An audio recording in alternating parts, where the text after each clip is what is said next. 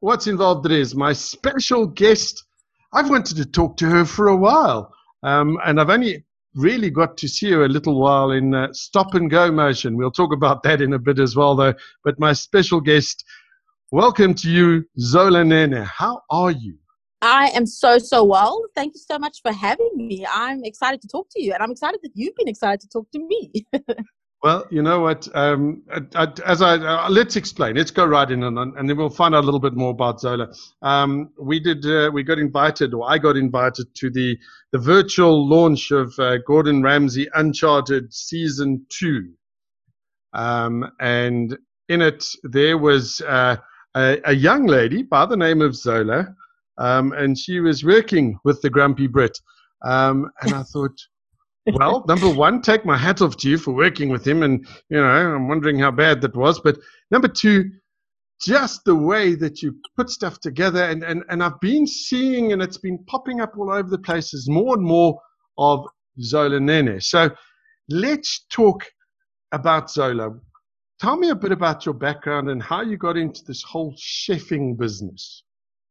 Um, well, uh, yeah, okay. So it's a bit of a long story, but I'm going to give you the, the condensed version or as condensed as I can make it. Um, I was born in KZN. Um, and my family actually moved to George when I was six years old. So I actually did my schooling in, in George.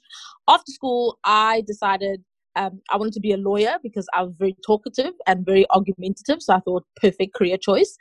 I studied law or BCom law for about two years. In my second year, I actually realized, hmm, actually, I'm, I don't love this.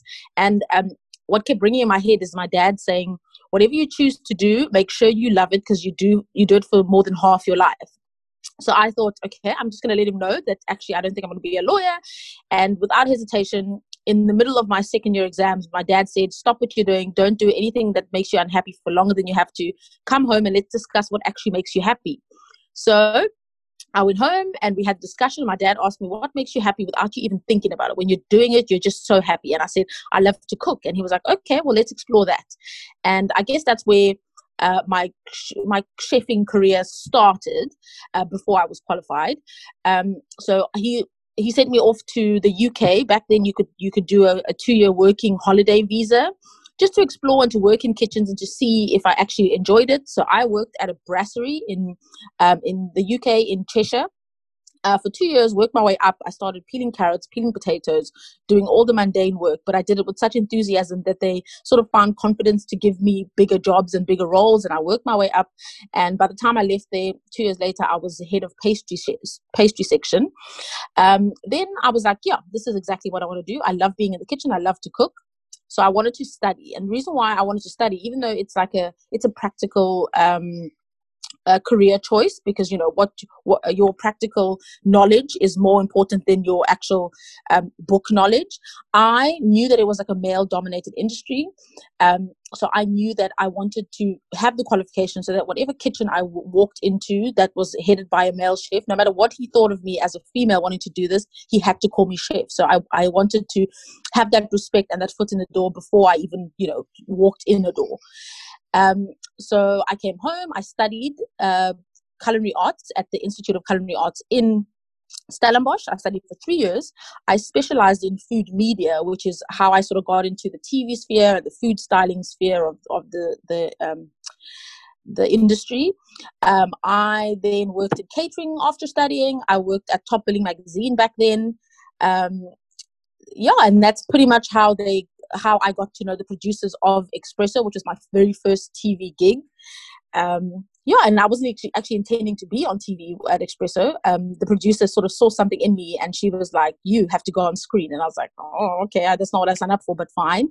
And yeah, I never, I didn't go off screen for uh, seven years, and I was uh, resident chef for Expresso for seven years, and then um, after that, I sort of built my brand, started my own business, worked for myself, and the Gordon Ramsay Uncharted came along last year. That is, it, well, it, it was a very quick summary. So, so thank you for that. Um, but uh, I did try to condense it for you. you've, you've, well, it was very condensed because you've, you've managed to fit a fair amount of living uh, in, in your time, and, and you, and you gloss over a couple of things, and, and let's let's talk a little bit about um, you know you came back from uh, from the UK. And you got to work when you got back here early 2007. You got to work with some great chefs in this country as well, didn't you? Absolutely, yes. I got to work with the likes of Margot Janse, who um, at the time when I was uh, when I met her and was working with her, and actually today she's still a really good big part of my life and a really great mentor.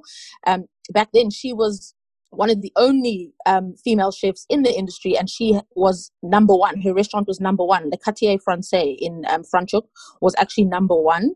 Um, and yeah, I got to meet her during that time and work under her, um, and just what what an as you know what an incredible woman to to have to have the opportunity to have worked with at such an early part of my career. I also got to work with um, Chris Erasmus, who's also an amazing food genius. And he taught me so so many things. Also still a really big mentor of mine today. Um, yeah i've got i mean in my career i've now gotten to work with Dorah Sitole who is i mean the mother of uh, south african cooking if you ask me. Um, and yeah i get to call her not only a friend but um, yeah, just such an inspiration as well. So I've have I've have I've had oh, I can't even speak now.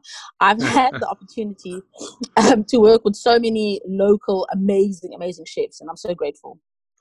You know what? I've, I've I I love food, and I well, if you if you were to see me, it would be obvious that I love food, but I love things food related as well. Um, and you know, I'm I'm just impressed because it seems to me that just over the last little while, South Africa is coming into its own in terms mm. of our cuisine, in terms of our chefs and the people. Am I correct or, or not? No, absolutely. You are so correct. Um, the fact that, you know, the African narrative is such a, a, prevalent topic right now in the world, I think that has also played a part in giving South Africans um, the confidence to speak so confidently about our food and what we're about and how diverse we are and actually wear it as like a, a badge of honor instead of trying to pinpoint. I think that the problem was that we were always trying to pinpoint our cuisine as one thing.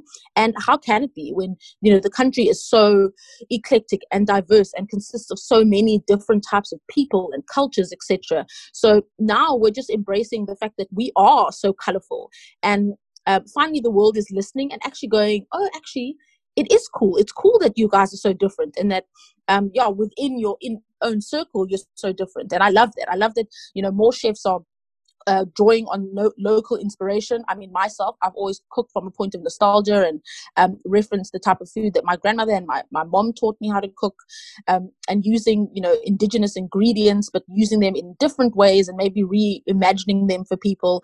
So I think that it's really cool. It's really cool that South African food is actually finally in the spotlight. And I think that the spotlight's only going to grow.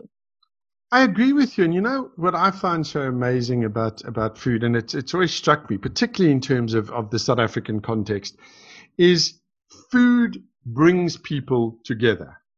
And if Absolutely. anything, if anything, in this country of ours, we need to bring people together because, you know, there's, there's just, there's so much, you know, there's such a big divide between people. But yet, if we get to sit down around a braai, you know, a little bit mm. of uh, let me let me let me exercise my my Rosebank uh, accent, uh, a, a, little bit of shisanyama.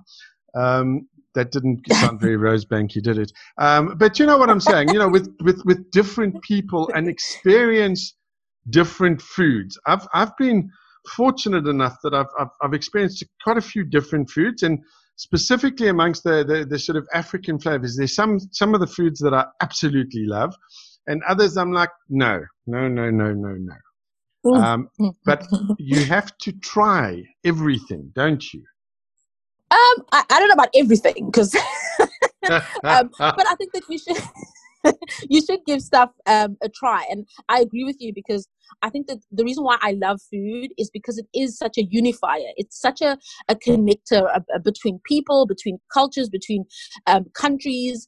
Um, and actually, through food, you kind of realize how um, how much we have in common more we don't because even though you know different dishes are interpreted very differently depending on your culture and your background um, some of the fundamental ingredients are very similar so you might taste something that sounds very foreign to you for example um, a lot of people that came to the to the uh, virtual cooking class like you did um, to, to launch Uncharted made chakalaka for the very first time.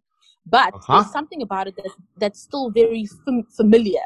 So you may not have tasted all of that in combination as a dish, but you know, tasting the curry flavor will probably trigger some something you know from your childhood some some emotive place in you um you know the the baked beans in the dish will also trigger you know what i mean so i love yeah. how food is is is so recognizable in different ways by by so many different people listen i must tell you i mean i've got very bad internet connection where i am so so when we were doing that virtual launch um, I, I literally logged on and I, I only saw you in fits and starts.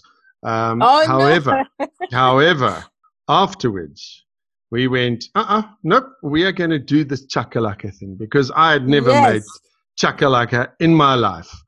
And I'll tell you, it, it's fast kind of moved right up on our menu. I mean, the other day, my, my fiance went, I'm going to make chakalaka again. And I'm like, okay, that's fine. Oh, I love it. Very I nice the first time. And literally, we had that as a little dish with, uh, with some ciabatta absolutely brilliant, and and we loved it. And I'm like thinking, you know, we spend so much time going, I don't know what that is. What's takalaka? It doesn't mm. sound like, mm. it could be mm. cool. It's like atchar as well. You know, you kind of go, I don't know. Hey, who wants to, yeah. who wants to put bits of green mango and, and, I don't know. And then you have it, and it's actually it's actually not bad at all. Um, but exactly. you've been you've been very modest about things so far. So I tell you what, Chef Zola Nene, when we come back, um, let's talk a little bit more about you and the things that you've done because you glossed over the Expresso uh, morning show that you were on. Uh, I want to talk about that because that is a nightmare time to get up and work. I know I've been there. Um, so we'll talk about that when we come back. It is what's involved. My special guest is Zola Nene. Back with you in just a bit. And we're back. What's involved? It is Zola Nene joining us as we talk all things food related. And, and sitting here chatting to you again, I'm like, oh, we should have cooked something again. But anyway, talk to me about, about Expresso because you seem to me, when, when, when I was at the virtual uh, uh, launch, you guys, and you were taking the questions and everything, you're very comfortable behind the camera. Um, I, I am, yes, I am now. And that is down to um, my experience on Expresso. I mean, it is a live morning show. And yes, like you mentioned, the, the early mornings were really, really tough, um, especially in the beginning when the show was, you know, would start at 5 a.m. and I'd be up by 3 a.m. and I was the only person on the food department. I was cooking. I was you know shopping i was doing doing it all but thank thankfully over the years it got di- divided amongst you know more people but yeah you know i i owe you know Patience Stevens was the one who sort of saw me one day because actually, let me just start at the beginning. When I joined Expresso, I was intending to be food stylist, sort of be- behind the scenes. So, um, you know organizing the chefs the content writing recipes um, arranging for you know guest chef to come on the show and cook their stuff and i was sort of you know prep it behind the scenes all that stuff right then mm. one day in one of the meetings Patience Stevens sort of looked at me across the table and she was like you I need you to be on air. And I was like, uh, no, that's not what I signed up for because, you know, argumentative me just couldn't say yes, couldn't say yes. and I think we sort of um, argued back and forth about it um, for about a month and I just refused. I was like, no, that's not what I signed up to do. I've never done TV before. It was never my intention. Anyway, so I got tired of arguing. I was like, you know what? Fine. I'm just going to prove you wrong. I'll do one show and then it'll be awful. And then, you know, we'll, we'll move on from this, this moment. And I did that one show and I never got off air for seven years. So clearly she, she, she is known to have like a, um, an eye for spotting talent. I mean, all the top billing, Michael Mol, Basetsana, Ursula, all of them, Jeannie, Janez, all of them were spotted or found by Patience Stevens herself. So she clearly has a knack for for, for spotting our talent. So um, yeah, so I did live television for seven years, and I guess that sort of yeah put me in um, a comfort zone. And it, it brought out something in me that i obviously didn't know that i had but i've always loved to, to sort of share knowledge. And using food as a medium is a no-brainer because it's what i'm you know i'm happiest doing. So you know combining the two has been so amazing. And um, yeah i appreciate the compliment of you saying that I, I look very comfortable behind a camera. Yeah i like to think that i, I am. I, well i would like to think so by now i've been doing it for for a really long time well, you, you, most certainly are. I mean, I often I often joke and, and say I have a, a, a face for radio and a voice for print media, but if you put a camera anywhere near me, I fall apart. I, abs- I turn into an absolute blithering idiot. I'll talk to I'll no, talk to I you. I'll to talk to that. I'll talk to five people. I'll talk to ten thousand people. No problem. Put a camera in my face. Done. Finished. Game over. the weirdest thing. weirdest weirdest thing. Tell me because we're not going to go into detail, but there were a couple of interesting uh, things that happened during uh, your time at Expresso because live TV doesn't really give you much room for mistakes and errors, does it? Uh, no, because yeah, because it is it is live, and I guess actually I I think that that's an advantage. I think people always think, oh no, you know, dreaded live television. If I say anything terrible, it's you know I can never forget it again. And the joy actually of live television is that you can't overthink things because once it's over, you're moving on to the next and you, you keep rolling on. So it sort of it gives your your personality a chance to sort of shine through because you're not bombarded by, oh, wait, I can do it again, or or stop. You know, you know when you're when you're doing pre-records, you you seem to make more mistakes because you're very aware that you have another chance. I think that live television keeps you on your toes and keeps your mind moving, you know, at a really rapid rate, which is which is really great. But to say that, yeah, we've all had our on on air blunders. Uh, many of them. I actually, you know, I probably had so many over the seven years. I can't even remember all of them, all of them, or maybe my, I've just subconsciously blocked them out. Yeah, but you know what? It's the kind of thing that I suppose you learn after a while. You you got to kind of embrace your mistakes and your imperfections and go, "Yep, that was it. That happened." Absolutely, and, and everyone's human, and I think that the people watching are very aware that it's live television, so they too become a little bit more relaxed about receiving the the, the content in and the small errors that they they witness. So it's all good. And I've done a lot of uh, early morning radio stuff, so so also very very early mornings. How did you how did you maintain with that? Because we have you ever been late? Uh, uh, late, no, but I was exhausted for at least the first three years. I was completely exhausted because no matter how long you you waking up at three for, at three o'clock for, your body fights it all the time. People think that you get into a routine and you get you know your body clock adjusts. No, because um, I mean, chemically, your brain and your body is doing things at that hour that require you to be asleep. So, you know, inherently, you're fighting yourself the whole time. Um, so I was never late, but I, I remember at, you know, at the very beginning, I was still living in Stellenbosch and driving through at about three in the morning. And some days, I think that I was on such um, autopilot that I actually wouldn't remember going to sleep, waking up, and getting to the studio. And only at about 11 o'clock I would I would sort of pop into, oh my gosh, I've been working for the past five hours. It was like that feeling, which is very unsettling, but um, I guess it's it's survival mode, and it's it's hard. You know, it's hard, um, as you know, to to be awake and to be functional at the, at that hour. But you know, mm. someone's got to do it. Yeah, and we often we often talk. I mean, people know that you know a, a, a, chef's life is is not for the faint-hearted because it is. It's incredible amounts of work it's an incredibly long day, depending if you if you're mm. running a restaurant or or how things work like that. But now, mm. I have to ask. I'm trying not to ask, but I have to. Um, you were very polite. How was working with with with Gordon? Is he is he as grumpy and mean as everybody says he is? that is the, the number one question that of everyone has on their lips. well, I am very excited to report and continue to report that I met a very pleasant, pleasant, personable, engaging Gordon Ramsay. I did not, I was expecting, just like everyone else, to meet the Hell's Kitchen version who yeah. uh, you know would swear at swear at me on site and um, you know i can get feisty with the rest of them so i was ready and prepared to to you know to lash out in the way that in the way that i um, yeah took it but no, he was he was a happy medium between Hell's Kitchen Gordon and MasterChef Junior Gordon. So MasterChef Junior Gordon is very fluffy, polite, laughy, and just you know jovial with the kids. And Hell's Kitchen, we all know, is a tyrant. I met a happy medium who, you know, he still swore every now and then, but he was also equally very happy. And I think that Uncharted brings out that side of him just because he's so used to being um, in charge of a kitchen and you know people coming into his kitchen and learning from him so he has that authority role whereas on uncharted he's going into places that he knows nothing about. And you know the chefs that he meets up with are his lifeline. And it's it's you know he's a student. He becomes the student and he has to learn. And i must say he takes it on like such a champion. I mean, that man is, first of all, very, very talented in what he does in terms of cooking, but his TV presence is also just I was in awe just watching. He's like a one take wonder. It's incredible to watch.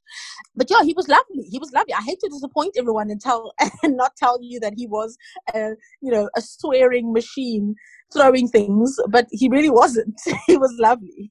Wonderful. No, no. I mean, he's he's obviously he's been here before. Um, there's times that he was here, yes. it's publicised. There's times that it hasn't been publicised.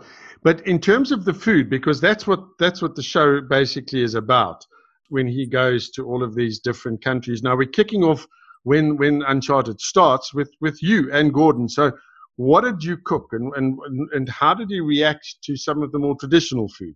So um uh, I guess South Africa in comparison to if you look at season some of the things that he experienced there is actually pretty pretty tame pretty tame in terms of um, the food that we eat and stuff. It would, won't have been anything. Well, there would was some stuff that he'd never never seen before, but um, it wasn't like you know, sort of an Asian country where you're eating snakes type of thing. Um, uh, okay, so so the menu um, that we created together obviously was influenced by what all the things that he learned. I am Zulu, and obviously we wanted to teach him a bit about Zulu cuisine and about KZN and the fusion of Indian cuisine as well as you know as the province. But also we were cooking ultimately for a chief, a really prominent chief in KZN. So that was the ultimate goal. And the goal was to make sure that he enjoyed the meal that we presented to him. So he influenced the dishes that we chose in the inn because he, the chief loves fish. So we knew, okay, fish must be on the menu. He loves meat. He loves, you know, some traditional um, Zulu food. So that's how sort of the backbone of the menu was formed. Then Gordon went out and learned certain things. He he tasted bele bele. He tasted all sorts of different different things, yeah, so he came back and said, okay, so he's going to take care of the, the main protein and he's going to do this to the fish and he's going to do this to the. And then I um, sort of uh, created the accompanying dishes. So I made ujeke, uh, which is, you know, is, Zulu dombolo, or I, I guess okay, dombolo in Zulu we call whatever you put on top of stew, but ujeka is steamed bread. Um, of course, we made chakalaka because I wanted to to also you know bring in as as much as we were talking about KZN and Zulu food, um, I wanted to also bring in a piece of like South Africa as a whole, and I think chakalaka encompasses that. Yeah, we made uh, uh, pap, of course. I think you can't cook outside and have a braai without a bit of pap. Uh, yeah, so we made a delicious, I, th- I think, a delicious, delicious meal. Look, it, it certainly looks like uh, you guys had a, a, bunch of fun. And as you talked about about making pap, now I suddenly thought, you know what, that is such a such a, a, it's not just a South African thing, it's an it's an African thing. But for mm. me, for me, you know, Pop Pop and and, and Sheba, because I spent a lot of time in in in, in uh, the Mpumalanga Lowveld, so we used to call it Sheba. Mm. So the the tomato and onion gravy. That's just oh man, comfort food of note. Listen, when we come Absolutely. back though, when we come back, you have, mm. have done a whole bunch of stuff. So I want to talk more about that and your cookbooks. Uh, my special guest is Zola Nene. It is What's Involved. We'll be back in just a bit. And we're back. What's Involved? It is. My guest is Zola Nene. Now, before uh, we, we, we had a brief break there, Zola, the one thing that, that you've mentioned that has struck me is, is in terms of food and, and what is considered African food or South African food, you you, you seem to have quite a, a wide uh, a wide sort of taste and, and, and, experience. You mentioned the steamed bread or the the uh, uh, I, I, suppose the, the, literal translation is is dumplings because uh, to me that's something that I grew up with is stew and dumplings. Mm. Yeah, so um, for us as um, you know in isiZulu, ujeke is steamed bread. So it's you know you steam it, by itself in a pot. But yeah. dombolo, like in isiXhosa or Sotho, is considered also steam bread. But for us, dombolo is on top of stew, like you said, like a dumpling on top of stew. yeah and it's something that a lot of people uh, you know use as comfort food in different in different um, degrees so some people have yeast dumplings some people don't you know do um, uh, like what is it? Quick quick bread dumplings. So uh, some people you know uh, sweet dumplings is a thing. Um yeah so it is. It's one of those comfort foods that we can all sort of relate to in a in in yeah in all different certain ways. Now, because you're not busy enough, and you weren't busy enough, um, you, you decided that you're going to do this whole cookbook thing. So, and and you didn't just do one. Um, and I think that's I've got to tell you because I know a little bit about people and, and writing books and stuff like that, and and particularly if you think about cookbooks, um, it can't be easy. And and you've gone out and done a couple. Talk to me about that because you've won awards and all sorts of things.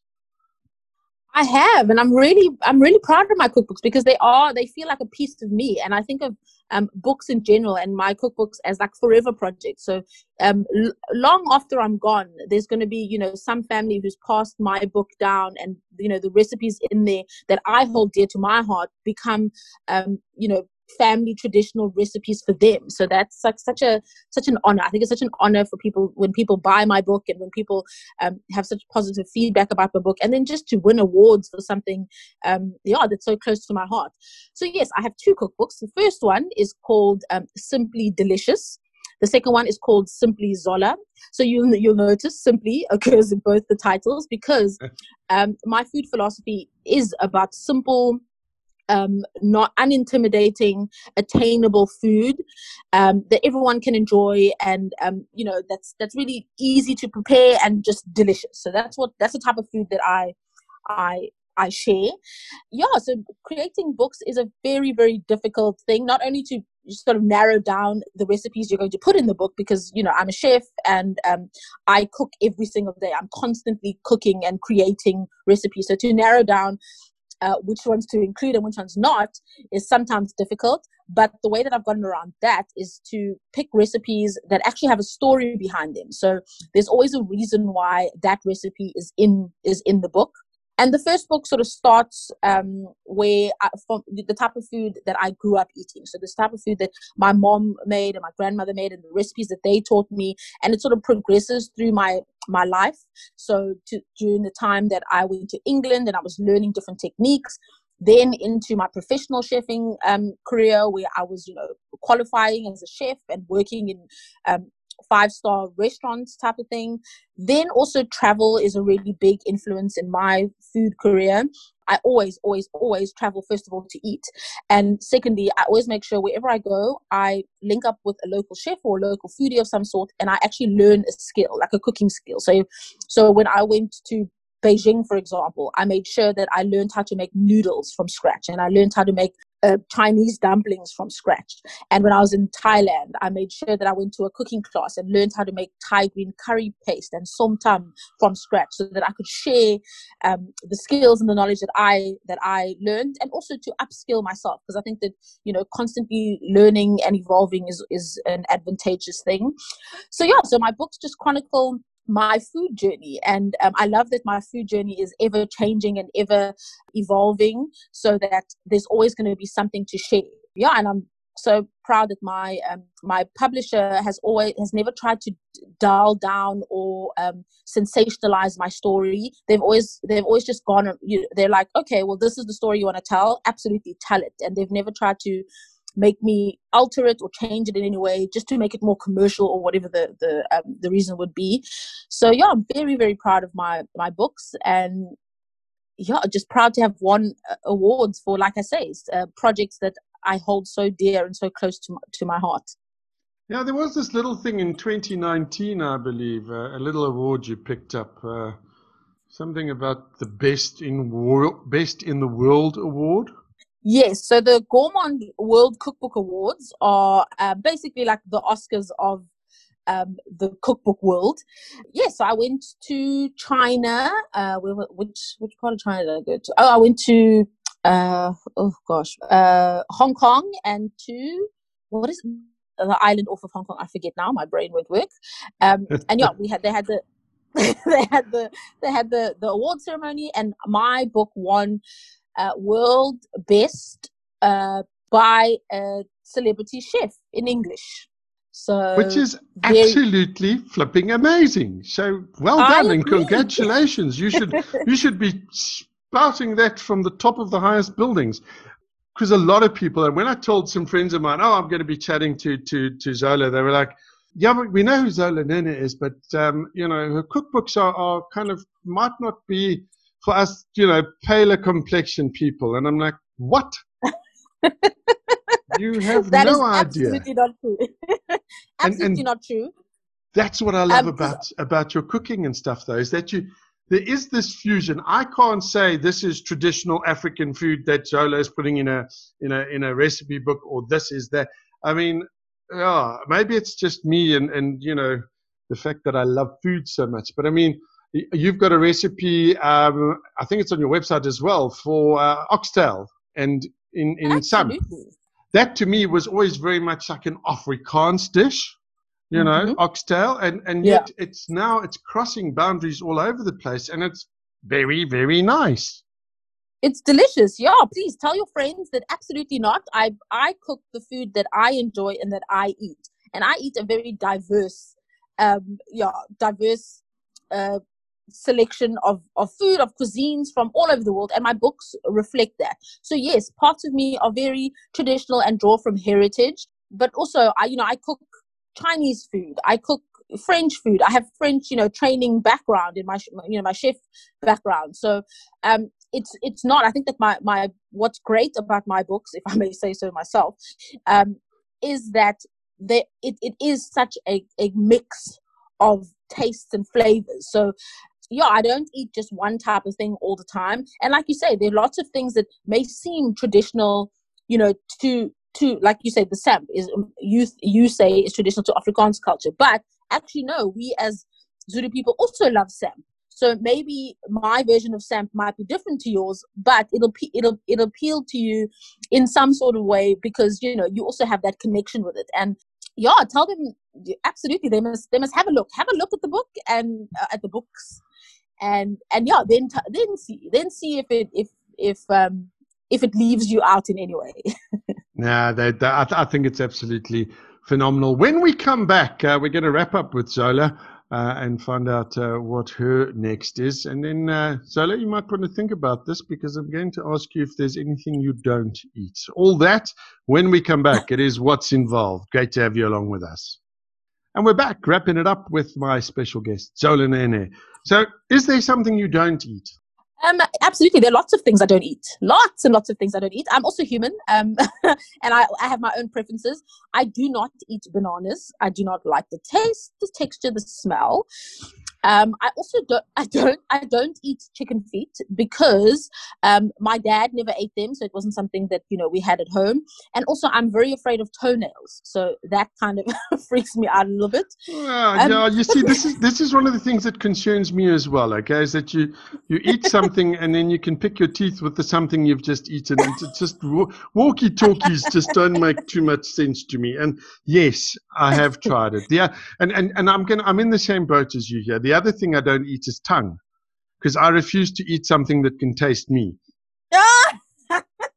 I mean, that's a great theory. That's a great theory. Yeah, don't eat things that can taste you back. Um, tongue, I don't mind so much. For me, it's just the peeling, the preparation of the tongue. I'd like to delegate that job. That job can go to someone. uh, fa- favorite thing, favorite thing to to to prepare. Zola, what is your favorite? If you were to make anything that you possibly that your heart could desire, what is your favorite?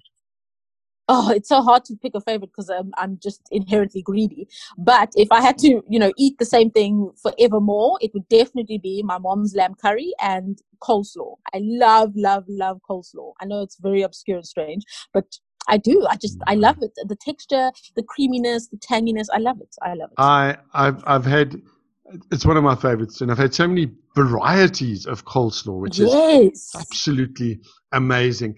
So, we've run out of time what is next for Zola Nene? Uh, next for me, I've just um, launched my YouTube channel, so that's very exciting. People have been asking me for many, many years to finally get on YouTube, and I've finally done it. Um, so that's really exciting. Um, my new website, which is more functional and people can find my recipes really easily, that is really great. And what's next? You know what? I'm never going to stop sharing my food, my um, recipes, cooking tips, and just yeah, sharing my my food knowledge with anyone who listens. So lots more recipes and delicious things to come for me. I've got to tell you that website is quite spectacular. I didn't realize that uh, it was a redone one. So nicely done. So nicely done. Is that Thank the best you. place Thank if somebody you. wants to get hold of you? Is that the best place to go? Absolutely, yes, yeah. So, um, my, yeah, all my contact details are on my website as well as my my management team, and they'll probably respond much faster than I will to emails. So, uh, yeah, that's the best way to get hold of me.